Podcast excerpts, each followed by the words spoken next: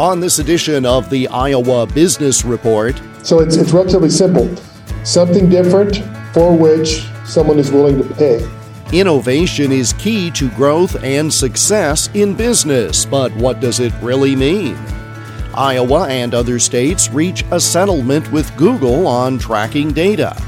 And in our business profile, we'll hear about sports marketing in an ever changing business climate. This is the Iowa Business Report for the third weekend of November 2022. The Iowa Business Report is a copyrighted production of Totally Iowa Media, which is solely responsible for its content. For more, click on the radio programs button at totallyiowa.com. Here is Jeff Stein. Innovation for many is a great concept, but one which may be difficult to implement for a variety of reasons. Advance Iowa is part of the Center for Business Growth and Innovation at the University of Northern Iowa. Paul Kinghorn is director of the center and the intellectual property officer for the university. No question that there's a lot of different definitions that are used in, in industry and abroad. So when we talk about innovation, we use a relatively simple adaptation. Basically, it represents a change or a process or a product or service that produces a new or improved solution to a customer's pain, need, want, or an opportunity. And then this is the caveat for which the customer is willing and able to pay. Or a little side note that improves margins or reduces resources invested without compromising the customer's result. So it's, it's relatively simple. Something different for which someone is willing to pay. And I know that that's a very general, broad, and we can get into the specifics of why we use that. But, but just because it's new, but it doesn't change anything, doesn't require clients and or internal operations to improve in any fashion, doesn't necessarily make it innovative. Most people, when they think of innovation, they think of something large, really substantial. Um, and there's some research that was done by uh, Dr. Day out of the uh, Wharton School of Business at the University of Penn. Really good stuff that talks about you know the difference between like technology breakthrough, whether it's incremental or relatively small versus really substantial, and then the impact it has on the market, whether it's really small or whether it's really substantial. And he broke it out and, and used terms that we all ubiquitously use on a regular basis when we talk about innovation, but he differentiated uh, in a meaningful way. In fact, we, we gave a presentation to a large manufacturer, some engineers that were there, and when we shared this concept with them at the end of this four hour uh, workshop, they said that was the most insightful thing uh, of anything we presented because it also challenged what they normally thought of in terms of these terms. And so, for instance, he, he differentiates the difference between breakthrough disruptive or game changer, right? All terms that we use, we talk about innovation, but in, in Dr. Day's model, breakthrough is something that is really advanced technologically, but not necessarily yet having a market impact. So the role I have within the university as the intellectual property officer, I get the benefit of working with faculty who do really, really state of the art things. I mean, up against the best in the world types of things. And it's really fun to see and be part of that. Uh, we haven't yet gotten fully to where it can be commercialized, so we would consider that step to be breakthrough. On the other hand, if it's not all that significant in its technology adaptation, but it really makes a difference. So think of Uber or Lyft, or think of Airbnb. All they did differently was democratize, you know, the, these resources out there, people's homes for overnight stays, in, in the case of Airbnb, or using your own car to, to shepherd people around. But in any event, it is no less disruptive but it didn't take a huge lift technologically. And then if it is both technologically advanced and has super uh, market impact, then we get things that are game changers. And when we think about the smartphone, right, the iPhone in the beginning, and then now what it is, now if you leave home and you forget your iPhone, it's like a third appendage. You, you, your day is less than what it would otherwise be. But you know, 20, 30 years ago, if anyone would have asked us, do we need this in our lives? we all would have universally said, no, you know, I've got a phone at home, I got a phone at work. Why do I need to have one with me? Paul, how much of this is fear? In other words, if I'm running a company and you come to me and say innovation ought to be part of your core strategy and you can't be afraid to fail and we want to reward innovation, that may seem a little scary to me because I know where I'm at. I'm I'm keeping the car on the road. And you're suggesting that sometimes I might slide off onto the shoulder or heaven forbid in the ditch and have to recover. So how much of it is fear on the part of a business owner? Well, there's no question that fear plays in to this equation, both all the way to the most senior level, the business owners and their senior staff, all the way down to the rank and file, the individuals that are operating within the company. And, and, and by the way, this applies to the largest multi international corporations, all the way down to the startup with just a few people involved. Where's the reward system? If the shareholders want their return and it's a short term perspective, and they penalize management, and if, the, and if it's a closely held, privately held company, if the owner wants their profits and they're not willing to experiment uh, and put things at risk, you're going to be rewarded with what you incent, right? And, and that is a culture that doesn't necessarily uh, stray outside and take big risks. The, the whole idea behind successful organizations um, isn't that they are not intentional in what they're trying to do and take uh, unnecessary risk it's that they allow for failure and there's not the heavy handed punishment that comes with it if something doesn't turn out well. Now, th- this is the old, you know, you did it one time, what'd you learn? Don't do it again problem, which is fine. Do it several times. Okay, we got a bit of a problem. We're not learning from our mistakes. And so we're not advocating by any stretch of the imagination that people just make mistakes or, or, or fail, but, but rather that they bake into their system ways to identify and then do it in structural ways so that you can mitigate any long-term implications from it. What a lot of people do is it's the whole, you know, damn the torpedoes full speed ahead thing, and then they just wait until you know something either blows up or has magnificent success. Well, there are ways to monitor and manage it through that process so that if you identify it's going uh, a way different than what you had hoped for, you can interject, intervene, and, and have some attempt to, to correct it. So, so it's not about um, recklessness at all. It's about you know structured and process. And and what we find pretty consistently with the clients that we deal with is uh, a lot of them aren't familiar enough with these processes. And so they just kind of throw caution to the wind and sometimes are wildly successful and they pat themselves on the back, but they struggle to repeat it because they don't know how they got successful in the first place, or they aren't. And then they throw it out because tried that, got burned, don't want to do it again. Paul Kinghorn is director of the Center for Business Growth and Innovation and Advance Iowa, the presenting sponsor of this radio program. For more on the variety of services they offer, go to advanceiowa.com. Still to come, check those app permissions and bringing the home team to fans across the state. You're listening to the Iowa Business Report. I'm Jeff Stein. Through special arrangement with the publisher, TotallyIowa.com is now able to offer two of my books at a special holiday discount. Making Waves, The People and Places of Iowa Broadcasting, and One Week in June, The Iowa Floods of 2008, are now available at a fraction of their original cost. Buy both and save even more. Other great keepsakes are available too by going to TotallyIowa.com. That's TotallyIowa.com.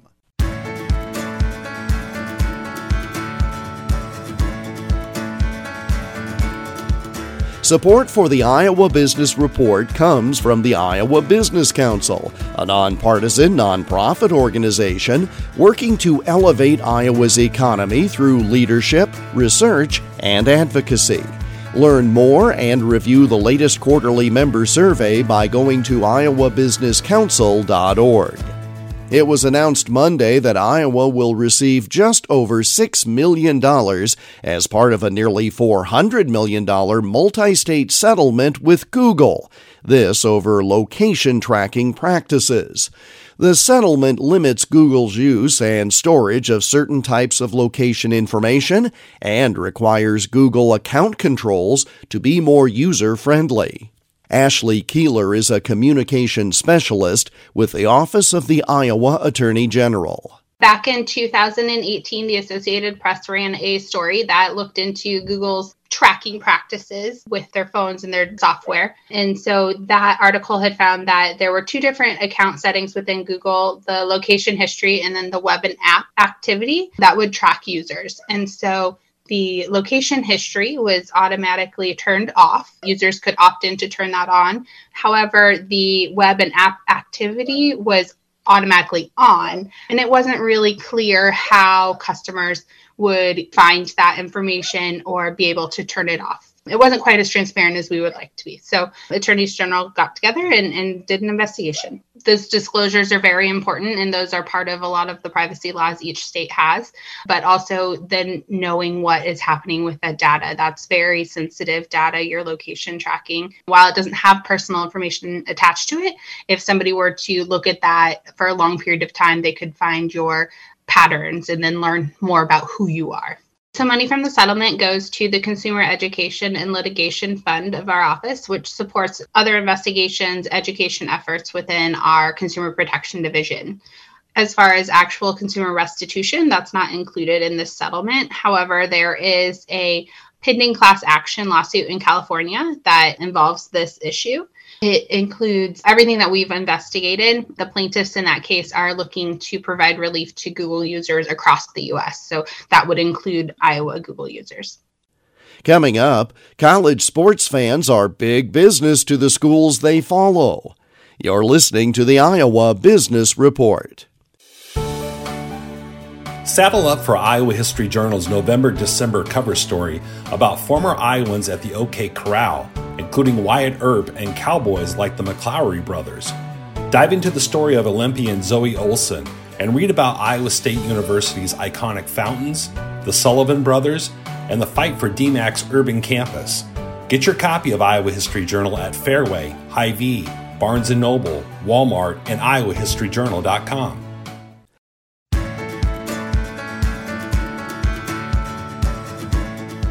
The Iowa Business Report is presented by Advance Iowa, educating, guiding, advising, and coaching Iowa businesses. Search for Advance Iowa on LinkedIn and Facebook and get more at advanceiowa.com. In this week's business profile, we'll introduce you to Brian Gable, General Manager of Panther Sports Properties, a division of Learfield. They handle the broadcast rights for University of Northern Iowa sports broadcasts, but that just scratches the surface of their work these days. Panther Sports Properties is the local office for Learfield. We're a national sports marketing, media, and tech company that has relationships at 180 schools across the country, including all four here in the state of Iowa with Iowa, Iowa State, Drake, and certainly Northern Iowa Panthers here locally. So, main crux is we go out and we sell corporate partnerships, corporate marketing on behalf of our representative institutions, and whether that be signage, traditional radio, TV in some markets, uh, um, and then certainly now we found you know the digital and you know social media, all of those types of opportunities. So you know it's exciting. Basically, the athletics department knows how to put good teams on the field, and they hire Learfield through the locally established company for the University of Northern Iowa Panther Sports Properties because you're the experts at marketing, communication, deriving the revenue so they can focus on the on court, on field product. Yeah, certainly. And um, yeah, we've been, a, I think, our 50th year. Uh, so we've done this a long time. You know, certainly started as a radio company and, you know, how we wanted to drive some additional revenue dollars. And certainly the, the school's focused on the development side and facilities and, you know, that in game atmosphere. And, you know, we think partners want to be a part of that stuff. So yeah, we, we bring corporations to the table to partner with all these schools. And as you note, the four largest colleges slash universities in Iowa are tied to Learfield in one way or another. So, talk about the radio aspect. You have to find stations, you have to drive advertising. My guess is that part has not really changed that much over the past 25 or 40 years. Yeah, it's a it's a huge piece. I mean, it's the crux of our company. We've got a full production team and radio affiliate team in Jeff City, where we were founded. We're now primarily based out of Dallas, uh, Plano. But yeah, radio is key. I mean, it's in all of our partnerships for the most part. And then just as, we, as we've gone to our phones and our computers and all that stuff, you know, everything's streamed on the Varsity Network as well. So, you know, great coverage. And I mean, those are our flagship stations, and, you know, it all starts with them. And then, yeah, we've got affiliates across the state. Uh, we've got a team that goes out and has those in individual markets. So, yeah, Panther fans, Hawkeye fans, Cyclone fans, Bulldog fans across the state can, you know, tune into their local dial. And yeah, it's a huge part of our piece. You know, the radio guys become synonymous with our programs. Telling the story via radio is just a, a key component to our business. Now, you mentioned with all the new technology, you have apps, you have podcasts, you have social media. That sort of thing has just exploded in the last 10 years. It's amazing how much it's come and you know I haven't done it that long you know compared to, to some folks but you know just how much it's changed in the last five to seven years and you're right. You know fans are everywhere. We like to think you know we've got fans 365 days a year and now we've got ways to connect them whether it's inside interviews you know behind the scenes videos you know engaging social media content. The football games and basketball games volleyball games women's basketball like those are going to be those tent pole events where large crowds come together and you know they want to be a part of that game day win you know and that energy that's in a building that you just can't recreate. But you know people are watching online. They're you know they're watching on espn3 espn plus. They're watching on tv they're listening to the radio. Like like just because they're not in venue during those events you know our fan base is growing and you know and as we learn more about that via first party data and how they come and how they interact with our schools i mean it's just becoming that much more scientific and data driven you know to really drive results for our partners instead of just saying oh there's my awesome sign. I saw it. It looks great. You know now we can really find out Jeff's our fan. You know, he lives in Blackhawk County. We know where he likes to eat. We know what kind of car he drives. We know what he might think about insurance, and you know, we can then go put that information in front of our partners and drive real results for our university partners. It's always been difficult in traditional radio and television to a lesser extent. Difficult to accurately measure audience. Television, it's easier because people aren't carrying televisions around with them, radio much more mobile in the car, etc but it's still an inexact science because it's based traditionally on diaries and recollection. But you can tell me exactly how many hits a podcast gets, a web page gets, and wherever in the country, however you've sliced the analytics, you can tell me everything about that heat map, that geographic reach.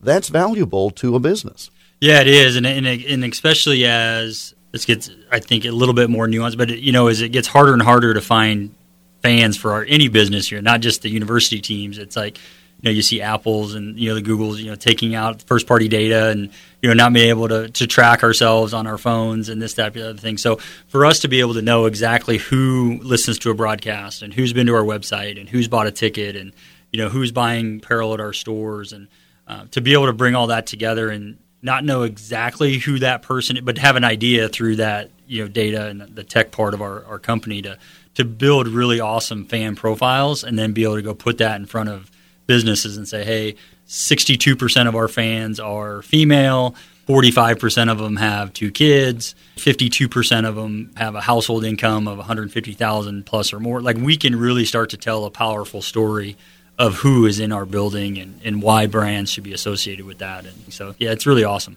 And especially, too, because fans of a university generally, alums, but of university athletic teams in particular, they are devoted, and so they will opt in as opposed to certain metrics, certain businesses where you might opt out of giving too much information you're a fan, you're devoted, you're more likely to, if you will, play along. I don't mean to sell it short, but but that really is a benefit then, as opposed to a garden variety business that's just trying to learn about what people might be clicking on their website. Yeah, and and then there's that trust factor too, mm. right? It's like, well, XYZ company is partnered with the Panthers. You know, just it adds that extra level of sure. yeah, that's who we want to be associated with. That's where we're at. It's uh, you know, it's not that other mediums are bad. I mean, there's a space for everywhere we go, but you know, we just think that at all of our schools and certainly here in Cedar Falls, Cedar Valley, for you know the Panthers, like we have a great fan base, and we know exactly who that is, and you know we know what kind of people attend our events, and you know we can slice and dice it any number of ways. You know, I like to to tell folks is you know we span the gamut. You know, from young kids. I've got two young daughters myself that love the Panthers in a different way than myself and Angie that are college grads that remember the Panthers in a different way to our parents and grandparents that remember things. You know, so we've got all of these different demographics that, you know, depending on how we want to target them, we go in different ways. For an older fan base, maybe it is more traditional radio and signage because that's what they're comfortable with and that's where they're at. And then maybe you've got 30s and 40 year olds that love a phone and love that instant gratification and the Twitter and all those things. So we're heading them that way, and then we've got special events and all those things that we're doing for kids and things there. So it really kind of crosses the spectrum of how we can get in with folks. And it's and it's awesome. It's fun. I mean, nothing's the same with any partner that we work with, and you know, creativity is really unlimited. You know, if we can think of it and we can pull it off, I mean, we can kind of make some some cool things happen. We've talked about a lot of things in terms of evolution and how it has changed. So as you look ahead to the next five or ten years, what do you think are going to be some of the challenges and some of the opportunities? Mm, that's a good question. Um, NIL, I think we've got to figure out what that looks like. I mean, um, it's here. It's not going away. It's it's an awesome opportunity for you know student athletes and you know for them to earn you know money for doing certain things. But um, and, and that's uh, where the athletes are compensated to do endorsements, name, image, and likeness, and Correct. we all call it NIL Yeah. because it's that broad category. Yeah, the name, image, likeness. Yeah, where they can go out, whether it's camps or you know autographs or apparel or you know brand partnerships for that. I mean, we've got to figure out how to how to wrap our hands around or hands and arms around that. Um, so that'll be a big change.